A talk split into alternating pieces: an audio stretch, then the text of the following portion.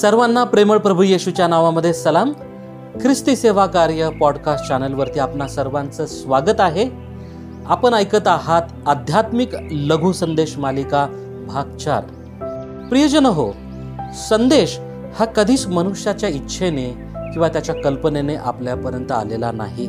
तर देवाचा संदेश हा देवापासूनच आपणासाठी प्राप्त झालेला आहे. पेत्राचे दुसरे पत्र याचा पहिला अध्याय वी वचन वीस आणि एकवीस आपणास सांगते की प्रथम हे ध्यानात ठेवा की शास्त्रातील कोणत्याही संदेशाचा उलगडा कोणाला स्वतःच्या कल्पनेने होत नाही कारण संदेश मनुष्यांच्या इच्छेने कधी आलेला नाही तर पवित्र आत्म्याने प्रेरित झालेल्या मनुष्यांनी देवापासून आलेला संदेश सांगितला आहे.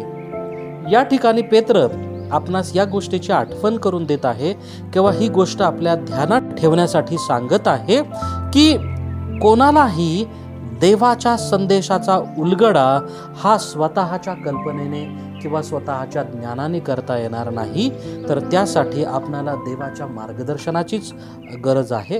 कारण देवाचा संदेश हा मनुष्याच्या इच्छेने कधी आलेला नाही तर पवित्र आत्म्याने प्रेरित झालेल्या मनुष्यांनी देवापासून आलेला संदेश सांगितला आहे. आणि म्हणून ज्या ज्या वेळेला आपण देवाचं वचन वाचतो ऐकतो त्यावरती मनन चिंतन आणि अभ्यास करतो त्यावेळेला आपण ही गोष्ट नेहमी लक्षात ठेवणं गरजेचं आहे की हा संदेश कोणत्या मनुष्यापासून आपल्याला प्राप्त झालेला नाही तर हा संदेश देवापासून देवाच्या पवित्र आत्म्याच्या मार्गदर्शनाखाली आपणाला मिळालेला आहे. आणि म्हणून त्या संदेशाचा उलगडा आपण आपल्या स्वतःच्या ज्ञानानं किंवा स्वतःच्या कल्पनेनं कधीच स्वतःच्या इच्छेने आपण करू शकत नाही. त्यासाठी आपल्याला नेहमी देवाच्या मार्गदर्शनाची पवित्र आत्म्याच्या मार्गदर्शनाची गरज भासते किंवा त्याचं मार्गदर्शन घेणं आपणास आवश्यक आहे. आणि त्यामधून नेमकं देवाला काय सांगायचं आहे? त्याचा त्या वचनांचा मूळ अर्थ काय होतो?